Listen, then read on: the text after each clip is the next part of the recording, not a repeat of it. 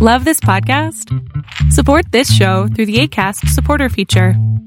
It's up to you how much you give, and there's no regular commitment. Just click the link in the show description to support now. Hi, I'm Daniel, founder of Pretty Litter. Cats and cat owners deserve better than any old fashioned litter. That's why I teamed up with scientists and veterinarians to create Pretty Litter. Its innovative crystal formula has superior odor control and weighs up to 80% less than clay litter. Pretty Litter even monitors health by changing colors to help detect early signs of potential illness. It's the world's smartest kitty litter. Go to prettylitter.com and use code ACAST for 20% off your first order and a free cat toy. Terms and conditions apply. See site for details. Quality sleep is essential. That's why the Sleep Number Smart Bed is designed for your ever evolving sleep needs. Need a bed that's firmer or softer on either side? Helps you sleep at a comfortable temperature? Sleep Number Smart Beds let you individualize your comfort so you sleep better together. JD Power ranks Sleep Number number 1 in customer satisfaction with mattresses purchased in-store. And now, save 50% on the Sleep Number limited edition Smart Bed for a limited time. For JD Power 2023 award information, visit jdpower.com/awards. Only at a Sleep Number store or sleepnumber.com.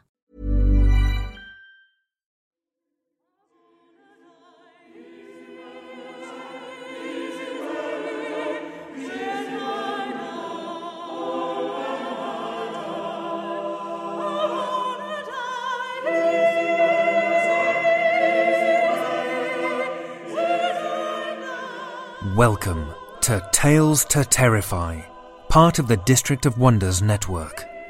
Featuring Starship Sofa and far fetched fables, everyone has a story in the District of Wonders. Come and find yours.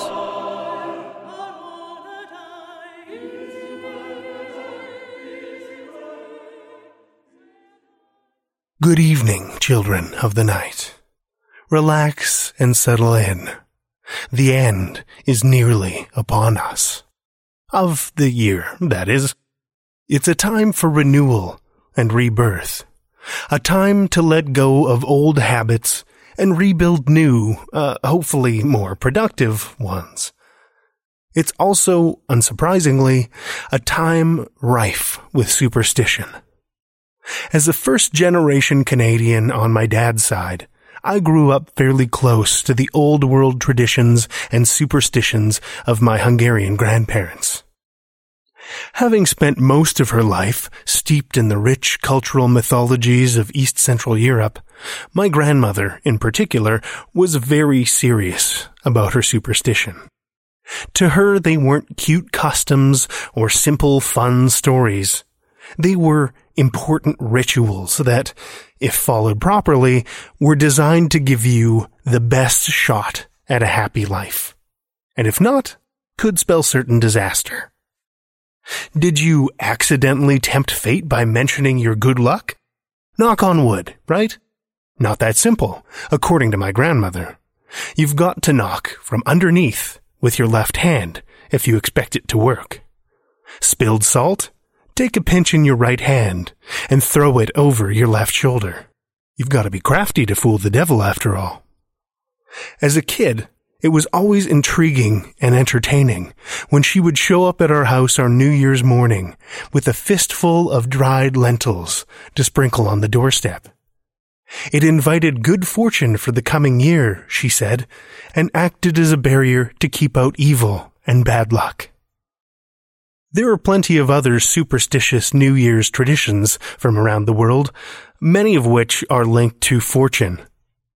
The first person to your home on January 1st, for example, is thought to bring prosperity, as long as they're not a blonde or a redhead. In Ireland, banging stale bread on the walls on New Year's Day is meant to drive off evil spirits. Even the color of your underwear on New Year's Day has significance in different parts of the world.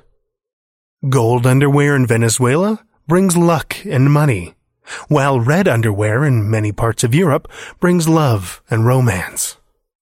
But not all New Year's traditions are that whimsical. On the Oga Peninsula in northern Honshu, Japan, the new year brings with it something far more sinister. demons. The great Oni, or ogres, known as the Namahage, live high in the mountains above the Oga area. From their vantage, they keep watch on the villages, looking for any kind of laziness or misbehavior. But during New Year's, they emerge. Groups of twisted, toothy, angry faces and thick, shaggy bodies, wielding knives and wooden pails, descend on the villages to torment lazy and misbehaving children. Portrayed by young men dressed in heavy oni masks and traditional straw capes with wooden or paper mache knives, the Namahage originally had more nefarious intent than just to scare. As the legend goes, about 2,000 years ago, Emperor Wu of Han traveled from China to Japan, bringing with him five demonic oni, the Namahage. These Oni made their homes on the two peaks, Honzan and Shinzan, high above the Oga area. They regularly terrorized the region, stealing crops and young women from the villages. After dealing with that for a few hundred years, it's no surprise that the citizens of Oga became frustrated with their condition. They wouldn't put up with it any longer, they decided. They had formed a plan a plan to use the ogre's own hubris and arrogance against them. So they put forth a challenge. If the Namahage could, in just one night, build a flight of 1,000 stone steps from the village to the Akagami shrine on the mountaintop, the villagers would willingly sacrifice one young woman each year to be taken by the Namahage. No fighting, no fuss, no hassle. If the Namahage lost, however, they would have to leave and never set foot in Oga again. And the ogres accepted. Confident in their impossible challenge, the villagers sat back to watch the ogres toil. But the stairway grew, stone by stone, and with every new step, the villagers' confidence slowly began to bleed away. It was a race against the light as the horizon began to brighten and the staircase climbed ever closer to its destination. The ogres were nearly there. But just as they completed the 999th step, one of the villagers had an idea. A last glimmer of hope. In his best rooster impression, he crowed out to falsely signal the dawning of the day. It must have been a good impression, too. Fearing the rising sun, the Namahage dropped their tools and fled, their work all but finished, except for one final stare. The villagers had won. And now, the only Namahage seen in Oga are the costumed young men who scare kids into hard work and good behavior at the start of the new year.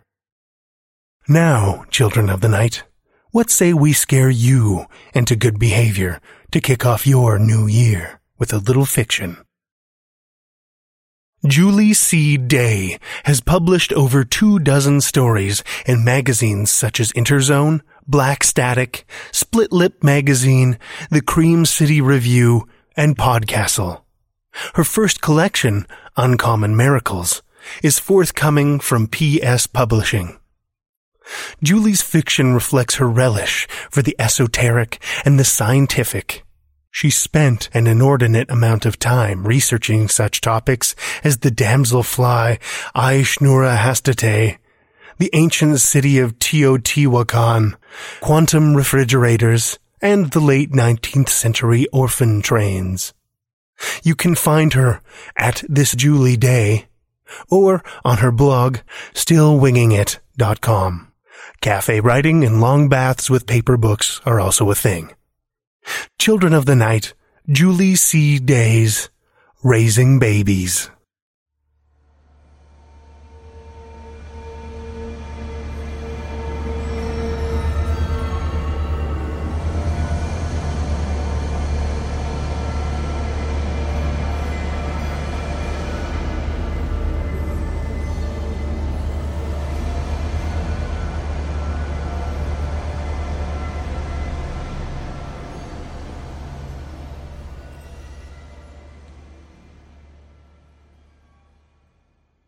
Even though it was spring, God's time for new life and rebirth, beneath three feet of hard packed dirt, the baby wouldn't stop crying.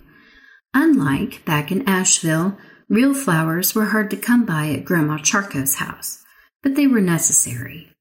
Two weeks ago, Sylvia had grabbed a handful of zinnias from the neighbor's garden. Last week, she had lifted roses from the top of a shiny gravestone. Yesterday, she had even sacrificed the carnation Grandma received at church, pressing it down into the dry, unyielding ground. See, baby? See what a seed can do? But still, the baby kept crying.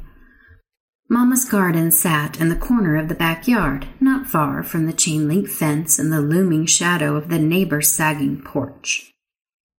Sylvia could hear a dog bark, followed by the frantic scrabble of large paws against an unknown door. The garden was a lonely place for newborn things. It's okay, baby. Sylvia crouched down and patted the hard earth. It's all right. When Sylvia was little, Mama used to sing those nursery songs with the hand gestures. Maybe that was why the baby cried all the time. It couldn't move its arms. The itsy bitsy spider, Sylvia began, her spider fingers laddering upward, climbed up the water spout. The dog had finally quieted. Sylvia could hear the whoosh of cars speeding along Third Street and out of town toward the East Fork White River. One block in the other direction stood Columbus's historic district. Grandma's church, St. Peter's, was on that street, by all those houses with the fancy wrought iron fences. Beyond this little stretch of 4th Street, it was almost like Grandma's faded wallpaper house didn't even exist. And the itsy bitsy spider climbed up the spout again. Sylvia's hands reached high overhead, then dropped quickly as yet another whimper rose up from the ground. Ma, Mama, Sylvia scuffed her Mary Janes against the late spring ground. Shh, you stupid, cranky baby. The bad baby seed was ruining everything. And she and Mama had both worked so hard. They had started working as soon as Grandma pulled into the driveway of Grandma's house and hauled their suitcases up the stairs. Grandma may have dragged the two of them, Sylvia and Mama, all the way from Asheville, North Carolina, to her own home in Columbus. She may even have driven Mama to some doctor and made sure to collect all those medicine bottles with the hard to open caps. That didn't mean Mama had given up on her dream. Sylvia and Mama arrived in Columbus at the end of summer, just before school was supposed to start. The air conditioners stuttered and droned, and the grass was patchy from weeks of August heat. But at night, the air cooled, and Mama pulled the thin cotton blankets around Sylvia before she kissed her good night. Now that summer's over, Mama said before she closed the bedroom door, it's time to prepare for the spring rebirth. Like Grandma's baby Jesus? In her nightlight's glow, Sylvia could see Mama's smile. Yes, exactly like that. Good night, my little gardener. Somehow, Mama never mentioned her plans to Grandma Charco or to anyone at Grandma's church, even though all those old people were always talking about rebirth and resurrection. And for some reason, now that they lived with Grandma, Mama's smile looked all wrong to Sylvia, different, all teeth and stretched skin. Back before Grandma Charco showed up at their old apartment in Asheville, it was just the two of them, Sylvia and Mama. No God, no doctors, no Grandma Charco. Back then, there had been no smiles. Sylvia's days were all about sad mama and anxious mama and not even able to walk Sylvia to school mama. Gazing at yet another mama smile, Sylvia was reminded of those germs Grandma Charco kept talking about. No matter what Grandma and the doctors did, no matter how happy those mama smiles made everyone else feel.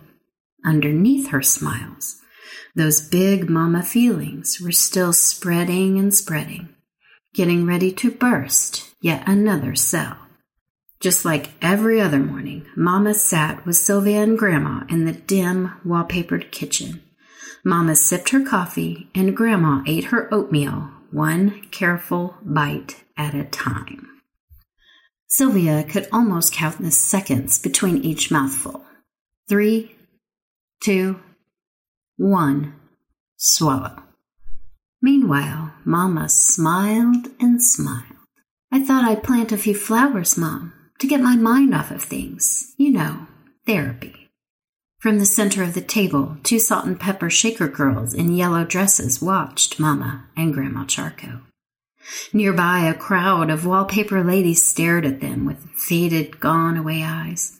Mama's own eyes were wide and shiny, like all those nights in Asheville when Mama didn't bother to sleep, swallowing stuff she took out of that small wooden box. Mama took a different kind of pill now. Grandma and her days of the week pillbox made sure of that. Flowers? Grandma's voice was calm enough. Still, Sylvia noticed that Grandma had clenched her spoon in one claw like fist. Mama noticed too. It'll be glorious, Mom, transformative, like the hands of God Himself. Mama tossed her head and stretched her lips extra wide then stood up and quickly unlocked the sliding glass door. Sylvia! Little Sylvie, come dance with me! she cried, darting down the back steps and out into the yard. Carefully not hearing Grandma's wait, Sylvia followed. Of course she did. Mamma needed Sylvia's help. Mamma and Sylvia covered the flower bed with leaf mulch. They snapped off the dead flower heads. The two of them cleared the ground of weeds, revealing the curling grubs and worms underneath. Autumn's not the right time for planting, Mamma said. We waited too long. As though Mamma had known Grandma was going to drive out to their apartment in Asheville and collect the two of them, as though this move back to Indiana was an actual Mamma plan. Sylvia bent and picked up one of the worms. The worm wriggled against her palm, not even trying to escape. Why weren't people more like garden worms? The ground has to be prepared just right for plantings to survive the winter. Mamma's eyes were on the undulating worm, or perhaps just the bits of dirt coating Sylvia's hand. The season's not entirely lost, though we have a lot of work to do. Then Mamma knelt down and laid her ear to the ground, listening, she said to her warm friends loosening the soil, whatever that meant. Sylvia glanced toward the house. Grandma stood in the kitchen window, her arms crossed, her expression hidden by the comparatively dim light. Sylvia couldn't even see the ladies with their pretty parasols and wide skirts that covered Grandma's kitchen wall. It was better, Sylvia decided, if she didn't show Mamma any more worms. Even without Sylvia's help, Mamma remembered. Grandma and Sylvia stood at the kitchen window, watching the water run down Mamma's face. Mamma's cloud tears making all the world gray. Don't you go crying, Grandma said. But, Grandma, Sylvia started. Mamma lay stretched out on the soggy ground, and she hadn't moved for an age, not even when Sylvia came inside. Mamma needed the worm's help to calculate the optimal planting time. That's what she'd said. Worms cared for all buried things, she had said. Now hush, little Sylvie, I'm listening. Mamma had said just before Sylvia ran to find Grandma. Grandma? Sylvia tried again. Grandma looked round and sturdy underneath her loose, flowery dress, but Sylvia didn't feel the slightest urge to lean in for a hug. I'll talk to the doctor about her pills. Got cleaning to do right now. You coming? Grandma Charco pulled her cardigan more tightly across her shoulders, then walked back into the interior of the house, not even waiting for Sylvia's reply. Sylvia stood next to the fading wallpaper and the worried ladies, staring at the too full woman sprawled out under the too gray sky. Some seeds needed more help than others to find their way. Some people do. Mama didn't garden anymore. The January wind rattled the windows. The wallpaper women seemed to huddle beneath their parasols. These days it was just Sylvia and Grandma Charco, and yet another Sunday dinner table set for two. It was ice cold outside. Hopefully the ground was warmer underneath. Can't believe they still haven't found your mother, Grandma said, spooning green beans onto both their plates. Bet she planned this right from the start. Grandma Charco's lips were all puckered, as though Grandma wasn't the one who had herded both her and Mamma into the car and all the way back to this very house. Hopefully, blood won't tell. Grandma continued with what Sylvia thought was a certain lack of Christian charity. Change is really, really hard work, Mama had whispered all those weeks ago on that cold November night. But Sylvia wasn't going to share Mama's secrets with an angry Grandma. It's okay, Grandma, Sylvia said instead. She tried not to smile or frown, tried not to look all droopy with feelings. What if Grandma started hearing the worms? What if Grandma asked Sylvia to help? Sylvia already had enough to care for in the garden. Though Grandma had known Mama for a really long time, much longer than Sylvia, Grandma Charco, Sylvia decided, was probably immune to Mama's feeling germs. All those winter prayers at St. Peter's Church with Grandma, all those candles Sylvia lit in the hidden garden shrine didn't help. Neither did the lullabies, the roses, or the carnations. Spring had arrived, and still God and the worms hadn't transformed a darn thing. Stupid, stupid baby! Sylvia scrunched her nose at Mamma's flower bed and kicked at the spring softened earth. The other green sprouting things were rising up from the ground, and yet no newborn Mamma wriggled out, wrinkled as a garden worm. I'm ready, Sylvie, Mamma had said as she looked up at the autumn sky. And Sylvia, holding that cold shovel in both hands, had tried really hard to believe her. But Mamma's plan wasn't working. Sylvia looked down at her scuffed leather shoes and the bunch of brown tea roses. Grandma would be so mad. She liked to sit with Sylvia and count the wallpaper ladies on the kitchen wall before heading off to services. But Sylvia had promised Mamma she would help, and Sylvia always kept her promises. The April air was night cold. The stars hung overhead as Sylvia took two paces to the left of the garden plot, pressed the sharp edge of the shovel into the dirt, and began to dig. It had all gotten muddled somehow, the baby cries and all those tears. But this time, Sylvia had a plan, a real plan, this time Sylvia would get it right. Soon that lonely baby seed would be sprouting up all green and freshy new. Mama's baby seat just needed someone to hold its hand. Sylvia sighed. Grandma's Bible study would be over soon. She needed to finish up. Grandma wouldn't understand about all the dirt. A few months in the earth was a small enough price to pay for a freshy green rebirth.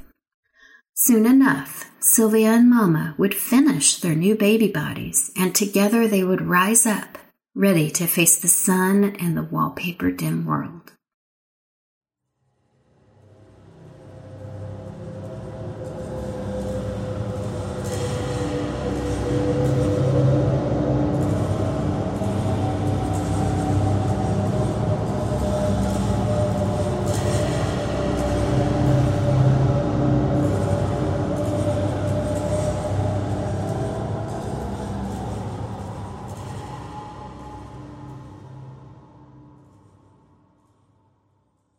That was Julie C. Day's Raising Babies, as read by Michelle Kane. Michelle lives in the Kansas City metro area.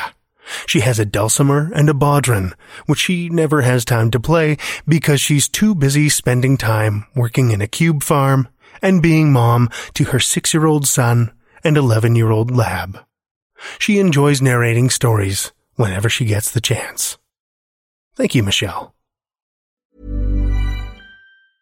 A lot can happen in three years, like a chatbot may be your new best friend. But what won't change? Needing health insurance. United Healthcare Tri Term Medical Plans, underwritten by Golden Rule Insurance Company, offer flexible, budget friendly coverage that lasts nearly three years in some states. Learn more at uh1.com. Quality sleep is essential. That's why the Sleep Number Smart Bed is designed for your ever evolving sleep needs. Need a bed that's firmer or softer on either side? Helps you sleep at a comfortable temperature? Sleep Number Smart Beds let you individualize your comfort so you sleep better together. JD Power ranks Sleep Number number 1 in customer satisfaction with mattresses purchased in-store. And now, save 50% on the Sleep Number limited edition Smart Bed for a limited time. For JD Power 2023 award information, visit jdpower.com/awards. Only at a Sleep Number store or sleepnumber.com. I'm Sandra, and I'm just the professional your small business was looking for. But you didn't hire me because you didn't use LinkedIn jobs. LinkedIn has professionals you can't find anywhere else, including those who aren't actively looking for a new job but might be open to the perfect role, like me. In a given month, over 70% of LinkedIn users don't visit other leading job sites. So if you're not looking on LinkedIn, you'll miss out on great candidates like Sandra. Start hiring professionals like a professional. Post your free job on linkedin.com/people today. Our second story comes from Robert Jeschonek. Robert Jeschonek is an award-winning author whose envelope-pushing fiction has made waves around the world. His stories have appeared in Pulphouse, Fiction River, Galaxy's Edge, Tales from the Canyons of the Damned, and many other publications. He has also written official Doctor Who and Star Trek fiction, and Batman and Justice Society comics for DC Comics. Robert has won an International Book Award, a Scribe Award for Best Original Novel, and the grand prize in Pocketbook's Strange New Worlds contest. Hugo and Nebula award winning author Mike Resnick calls him a towering talent. Join Robert's fantastic voyages at robertjeschonek.com.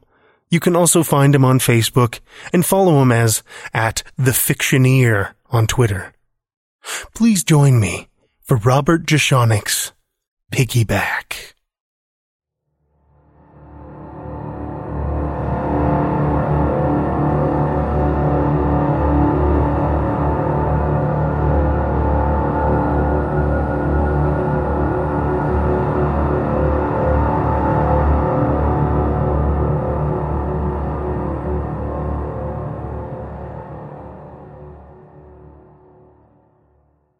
This story isn't for you.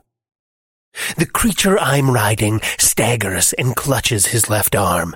He cries out, and I nearly cry out along with him. I can feel the pain shooting through him, through us both, because we're connected. I can feel his fear, too. But it's nowhere near my own, because what will happen to him if he fails isn't even close to what will happen to me. He doesn't know that this is my last chance. The creature, an overweight middle-aged human with shaggy dark hair, is called Calvin Garland. He's homeless, and he's drunk, and he's having a heart attack in a New York City alley but he's mine.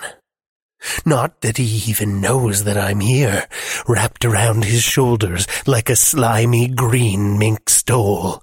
Not that he or any other human is aware of me, though occasionally, when I want him to, he can hear me just a little. And sometimes he catches a glimpse of me out of the corner of his eye, just for an instant. It's happened to you, too, hasn't it? Haven't you ever thought there might be a good reason for that? Calvin falls against an alley wall, clutching his chest. At the same exact moment, I wrap a green tentacle around him and clamp its fanged red sucker into the flesh over his heart. I pump a stream of syrup into his heart and follow that with electric shocks. The whole time, my hundred scarlet eyes are looking for any sign of the viscera in the sky. If the viscera is watching, and Calvin drops dead, I'll be swept from his body and subjected to torments you can't even imagine. I'll spend the next thousand years shrieking and howling in agony at the hands of creatures who can see, touch, and torture me just fine. None of this will happen merely because I lost a host. It will happen because I failed to drive a host to save the planet from the greatest threat it has ever faced. You don't want to die. I whisper in Calvin's ear from my fluttering, ooze-coated lips. I don't want to die, whispers Calvin as the syrup and the shocks take effect. I don't want to die. His heart returns to normal, for the moment at least. Maybe if he'd taken better care of himself all those years. But he was living rough even before he moved to the streets. I curl another tentacle around his head, plant a sucker between his eyes, and pump in different syrup to take the edge off. He won't do me much good if he's too freaked out to walk and talk and fire a gun. Then, suddenly, the temperature drops twenty degrees, and the sun turns to shadow. My circulatory organs pound, and my slime turns to ice, because I know the viscera is here. All my eyes turn upward. There it is, hanging over the tallest towers, filling the sky, too massive to take in all at once. Yet not a single human can see that vast mass of squirming tentacles and pulsating ebony flesh. No human-built instrument can detect the flickering strobes of its sensory organs, or the excrement dripping from its orifices. And no human mind can comprehend the intentions of its ancient, implacable intellect. Not one of you can fathom the extremes that it will go to when dealing with its yoke servants like me. But I can. And that is why I quake as it passes. That is why I do everything I can to stay unnoticed and unpunished. Though I know, as every yoke does, that the viscera misses nothing. It is our God, just as it is yours, even though you don't know it yet.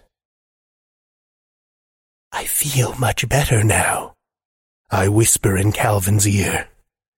I think I'll take a walk. Calvin repeats the words, then pushes away from the wall and heads down the alley toward the street. On the way, he reaches for the bottle of cheap vodka in the pocket of his filthy black overcoat and unscrews the cap. He's drunk enough as it is, and the booze won't help his heart. But he's committed to drinking. It's the one thing I can't control, the driving force of Calvin's life. I feel the vodka burn as it flows down his throat. Then I feel a secondary burst of heat as the alcohol works its way from his bloodstream through my tendrils. His brain lights up as the chemicals take effect, and he feels good. I experience the feeling through him, though I'm not made to enjoy it like he does. Sometimes his abuse of it can be a real problem though it's also one of the perks of our partnership. It lowers his inhibitions, increases his suggestibility, therefore making him more likely to succeed in saving the world. It gives him a chance to make up for the damage he's done in his life, though it can never bring back all the people and things that he's lost. Somewhere in the world, Calvin has a son and two daughters, an ex-wife too, and an ex-life. Was it the booze that cost him his job as an actuary at an insurance company? that cost him his wife and kids and friends and house, that cost him everything. It was fear, actually. Fear of losing it all that made him lose it. A self-fulfilling prophecy. I call it fate. Now, at least he has me and his mission, his purpose. I've given his life meaning again. If only I can keep him alive long enough to achieve it. Calvin stumbles down the street, guided by twitches of my tendrils embedded in his brain. Human commuters of all description hurry past on the way to work, giving him a wide berth, many aiming disgusted looks in his direction. He's repulsive to them, dirty and homeless. But I wonder how some of them would feel if they knew about the unseen, pulsating green hitchhikers riding piggyback on their shoulders. There are lots of us out there in the world, each performing a separate mission in the name of the viscera. You might be surprised how close to home they are. We're a brotherhood, but whenever I see one coming, I avoid it. I steer Calvin out of its way, even if it means bumping him into someone and causing a scene. Because I'm not in the loop about their missions. Any one of them might have been assigned to take over mine and cut me out of the picture. I need to walk faster, I tell Calvin. I need to walk faster, he repeats, speeding his pace. At the next intersection, while we wait for traffic to clear, a young blonde woman in a floral print dress stops beside us. She is oblivious to the yoke clinging to her shoulders. Its eyes lock on me like a hundred crimson magnets. One of its tentacles twitches in my direction, and I panic. Then, as I'm about to tell Calvin to break into a run, the yoke's tentacle squirms around and hooks into the blonde's left breast. It's only feeding. But I still don't take my eyes off of it until we've walked another block and lost them down a side street. A few blocks later, Calvin realizes he needs to urinate. Worried about the delay, since we're on a tight timetable, I push him onward. But then I realize he'll piss his pants if I don't let him relieve himself. He turns down an alleyway and stumbles over behind a dumpster. It doesn't bother him that there's another homeless man sitting across the alley watching him. The pain from his full bladder is too great. Taking advantage of the situation, I pump my own metabolic waste out with his urine and blood. His kidneys are in rough shape. He's down to one, and it's failing fast. Between that, the cardiac arrest, the cirrhosis in his liver, and the lung cancer, it's almost a miracle that he's walking around alive. I say almost, because it's all because of me. Without my propping up his systems, he'd be long gone by now. I wonder if, on some level, he understands this. I'm sure he notices when a muscle in his eye twitches or a vein in his leg ripples for no apparent reason. He's aware when there's a sudden sharp pain in his side or strange new marks on his skin that won't rub off. All these things come to his attention, though he just brushes them off and gets on with his day. Sound familiar? Have you ever noticed fluctuations like these yourself? Have you ever wondered what they might mean? Are you noticing one right now at this very moment? As soon as Calvin stops pissing, he grabs the bottle of vodka. I don't bother trying to get between him and his booze. I know it's futile. But he barely gets a swallow out of it.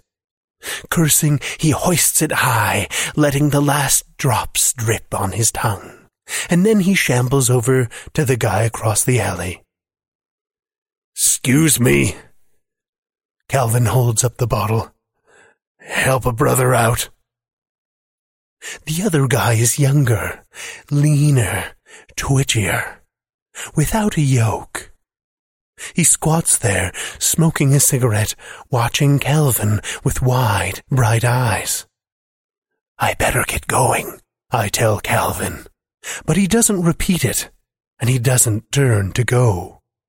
Which is too bad, because I can see the chemical traces of recent heroin use all over the other guy. And who knows what kind of weapon he might be packing. The possibility of failure, followed by worldwide catastrophe and a thousand years of torture, just increased dramatically. Why is my luck always so lousy in the field? Twelve is the magic number. That's how many hosts have died under my care without completing their missions. Can you imagine what it's like being pulled apart and repaired by the viscera? It has happened to me every time I've lost a host, and it is awful. The agony doesn't come close to the alternative. A thousand years of extreme torture for a yoke deemed unfit for repair. But the suffering is still indescribable.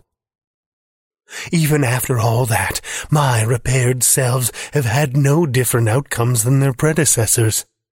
More dead hosts, more failed missions. It's like I'm cursed.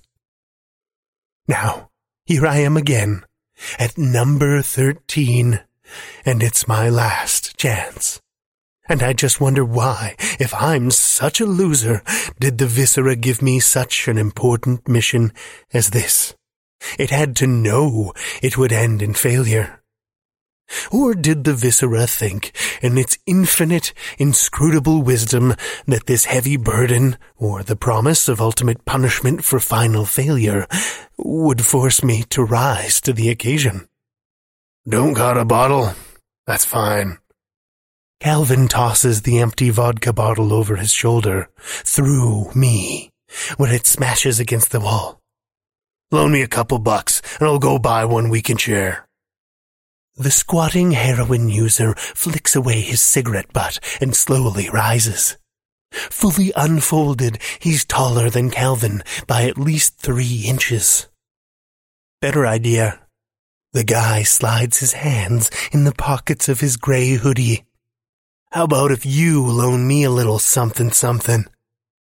His tone is undeniably threatening, his message clear. It wouldn't surprise me if he's got guns or knives in those pockets. He's got host killer written all over him. My circulatory organs race, and my green skin turns fiery red. Will I let this be the moment when everything goes bad again? The hoodie guy pulls out a hunting knife and jabs it at Calvin, who jumps back. Another jab, another jump. Lots of things I could make him do, but running away makes the most sense. Better to minimize risks and increase the likelihood of staying alive. But before I can work my puppet, he thrusts a hand in his overcoat and hauls out the gun he's got in there. It's a 45 semi-automatic with a full clip. More than enough weapon to blow away our problem in the alley. But that gun and those bullets have another job that's much more important. I can't let him fire it here and now. Lashing out a tentacle, I sting his gun hand. Calvin cries out and drops the 45, which the other guy promptly scoops up off the pavement. At that precise instant, shadows and cold fill the alleyway as the viscera cruises overhead. Just in time, it's there, ready to snatch me up and gulp me down. No, It's the moment I've been dreading, the one I can't seem to get away from. The moment I've had nightmares about for so long, I can't remember what a good dream is. I'm about to be locked in the depths of that Leviathan and tortured like a degenerate traitor for what will seem like an eternity. And I deserve it. But the thought of it suddenly sparks me. I'm so terrified of the consequences of inaction that I feel an urge for action build inside me. You're dead! You're dead! snaps the hoodie guy as he waves the gun at Calvin. The look on his face is crazed. The 45 could go off at any second. But so could I.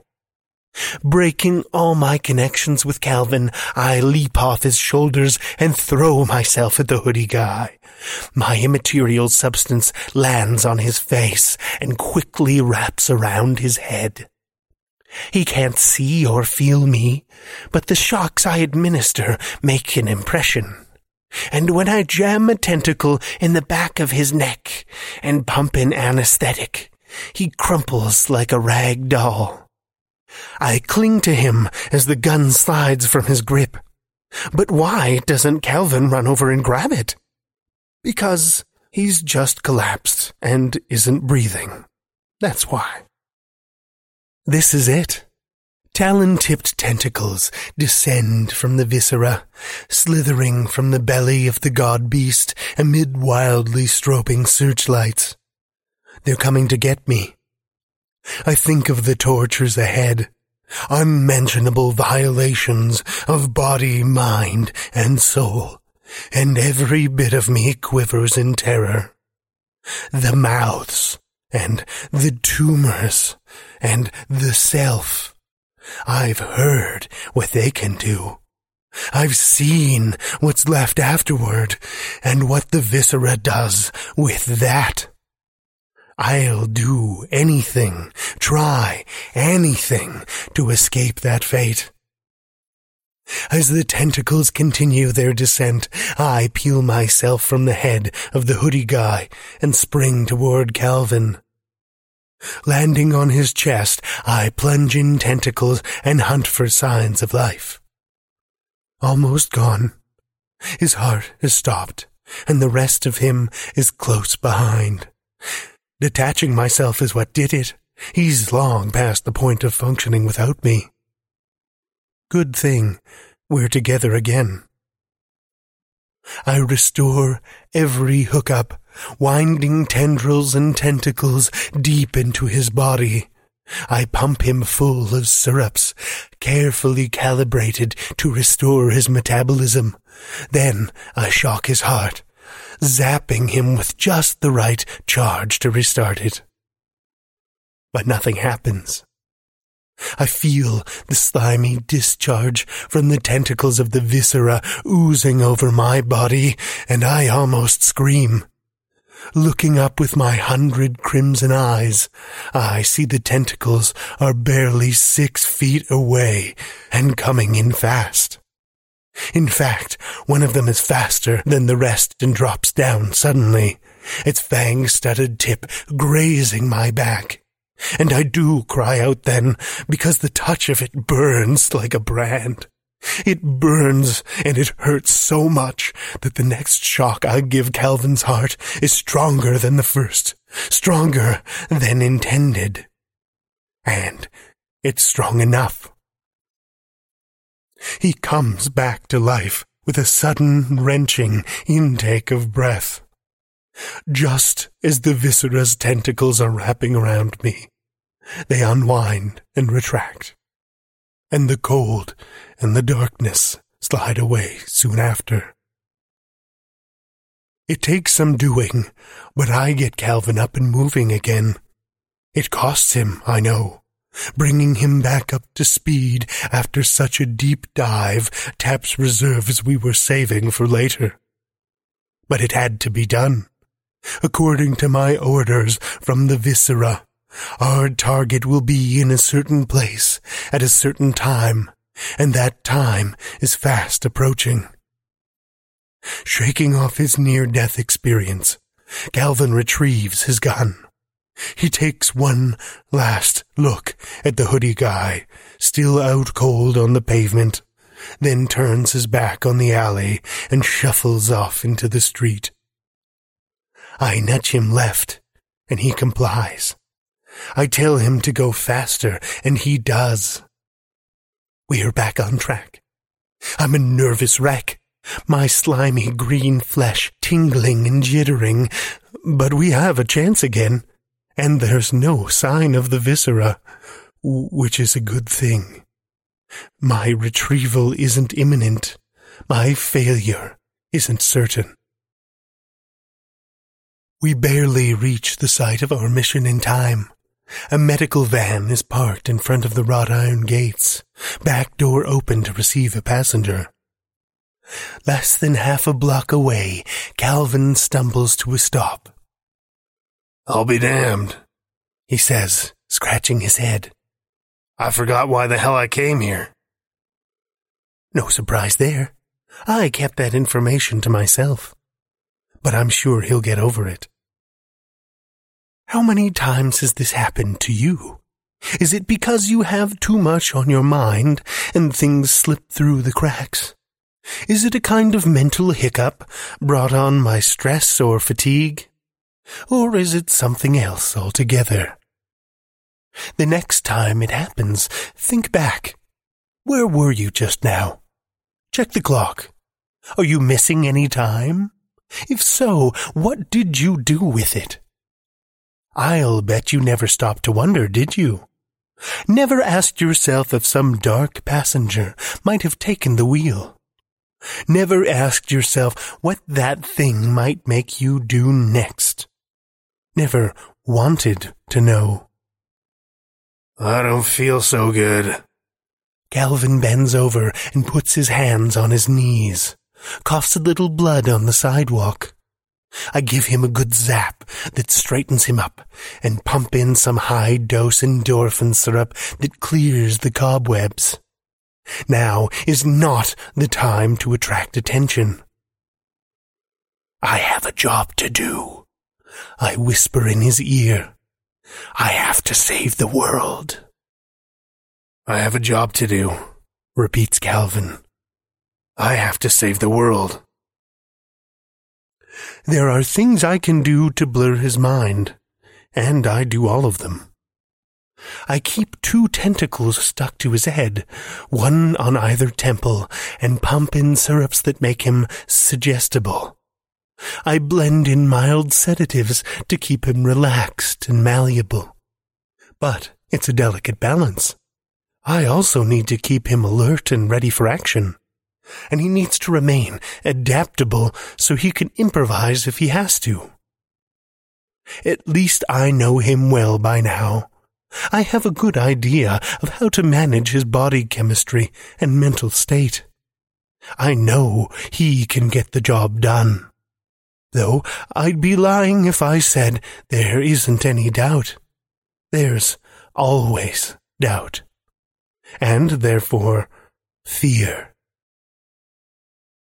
The brick building behind the iron gates is a mental hospital, over a hundred years old. People with behavioral problems are brought here for treatment and care.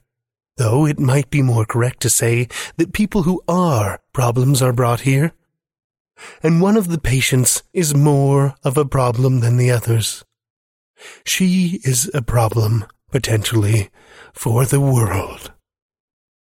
As we watch, a white uniformed male orderly with brown skin and a bushy black mustache brings her out in a wheelchair. They are heading for the medical van, which will transport her to another facility. Maybe they can do something for her, the people at the other facility. Nobody here can help her, that's for sure. She's seven years old, and her parents have abandoned her to the care of the state. Her name is Lacey, and she is adorable, with curly red hair, freckles, and bright green eyes. She is also hopelessly insane a danger to herself and others. At least, that's what the doctors think. I have to save the world, I whisper to Calvin. He hesitates, then nods and repeats what I told him. I need to get closer to that van, I whisper. Calvin does just that, shambling toward it. The driver, who's standing by the open back door, waiting to receive the patient, doesn't even notice him. Whether you're an immaterial piggybacking symbiote or a homeless old man, it's good to be invisible, isn't it? By the time we get within twenty yards of the van, the orderly has pushed Lacey halfway across the sidewalk. Almost there. My circulatory organs pound like the hoofbeats of the onrushing future. Everything I've ever done, or been, or thought comes down to this moment. I am on the cusp. Closer, I whisper. Muttering the word, Calvin gets closer. Where is the viscera, I wonder? Watching another yoke perform its sacred mission? Or are its infinite eyes already fixed upon me from afar? I don't want to fail. I don't want to be tortured for a thousand years, and I don't want to fail my God. Closer, closer. Then I stop Calvin when we get within ten feet, as if he's waiting for the orderly and patient to pass. Hello, little girl, I whisper, fighting to keep my voice from shaking. Hello, little girl, says Calvin. Slowly, Lacey's head turns toward us. There is a heartbeat, a moment in time. And then she starts screaming her lungs out. What the hell? says the orderly. Lacey just keeps screaming and pointing at Calvin, at us. I can't take my eyes off her. It's hypnotic, unlike anything I've ever experienced among humans. Because, for the first time, my gaze is met. I am recognized and it fills me with terror. I am killing Hitler. My voice quakes fiercely as I whisper the words in Calvin's ear. In his crib. I'm killing Hitler, says Calvin as he pulls out the 45, guided by my writhing, squirming tendrils threaded through his muscles and organs and bones. In his crib. Long after the blasts of the gunshots, it seems, Lacey's terrible shrieks linger in the air. And so I live happily ever after. No thousand years of torture for me, only glory. I'm a hero, and so is Calvin, posthumously anyway. Soon after the shooting, his body gave way and I had to grab another host. I'd pushed Calvin to the limit by then, and he dropped dead with the gun in his hand after squeezing off three shots. I do miss him, I can't deny it, but he'll always be a hero to the viscera and its yokes. After all, it was his finger pulling the trigger that killed Hitler in the crib. Our version of Hitler, that is. For there could be no one more dangerous to us than a human who could see us for what we are. Such a person could be used as a weapon against us, thwarting our efforts to save your people and your world. Save it for our purposes, which of course are the only ones that matter. So the world is safe again, and its people blind as ever to our presence. And you will never know if that pinch, that itch, that ringing in your ear or movement in the corner of your eye is just a fluke, a quirk of your imperfect biology, or something else. Maybe something like me. If that's the case, If what you're sensing or feeling, perhaps right now as you're reading this, is one of us, then the unseen thing on your shoulders, with its tentacles stuck in your flesh, its slime oozing down your back, its whispers in your ear, guiding your every move.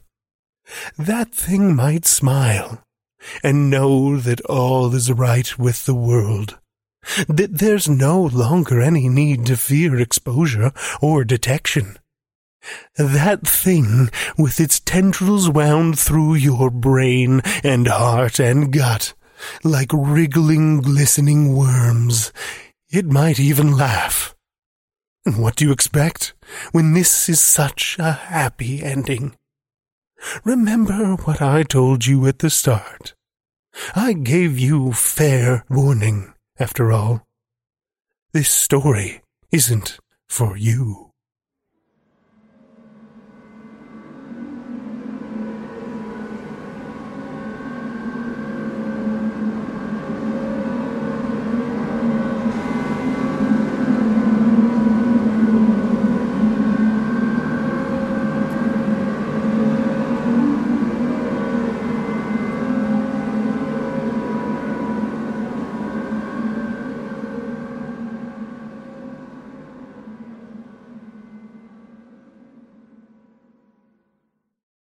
That was Robert Jeschonek's Piggyback, as read by me.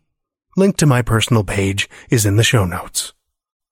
Well, children of the night, the hour is late, and we've run out of stories to tell. For now. Please support us on Patreon and like us or leave a review on Apple Podcasts or wherever you listen to podcasts. We love to hear from you. Our show is produced by editors Scott Silk, Seth Williams, and myself, Drew Sebesteny. Theme music by Diane Severson, and website by Josh Lightsey. Tales to Terrify is distributed under Creative Commons Attribution, Non-Commercial, No Derivatives License. I look forward to seeing you again next week for another episode of Tales to Terrify. This presentation has been brought to you by the District of Wonders Network dedicated to podcasting the finest genre fiction. You can learn more about the District of Wonders and their many literary productions at their website, www.districtofwonders.com. Thank you for listening.